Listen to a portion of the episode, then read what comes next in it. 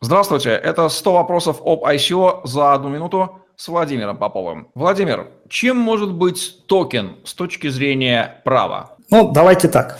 А, токен а, на сегодняшний день различается в двух составляющих. То есть securities, а, то есть он относится в данном случае к ценным бумагам. Это тот токен, который не проходит тест Howey. То есть тогда, когда вы вкладываетесь в общее предприятие, хотите извлекать из этого процесса какой-то доход, и при этом ничего не делаете, то есть доход в данном случае является пассивным.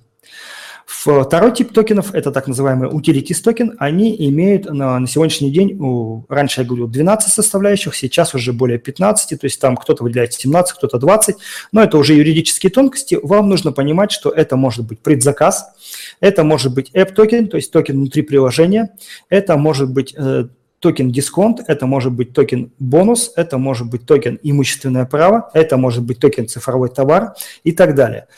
От чего зависит понимание, что такое токен и зачем вообще это нужно? В первую очередь это зависит от того, насколько уникальна экономика вашего токена, потому что юридическая составляющая есть не что иное, как обертка составляющей экономической. После того, как вы определите экономику токена, вы сможете определить его юридическую составляющую, дальше выбрать уже юрисдикцию и так далее.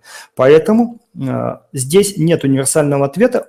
Единственный универсальный ответ существует в том, определитесь, хотите ли вы делать securities токен и тогда получать все необходимые лицензии и разрешения, либо utilities, и тогда это будет э, сделать намного проще. На этом все.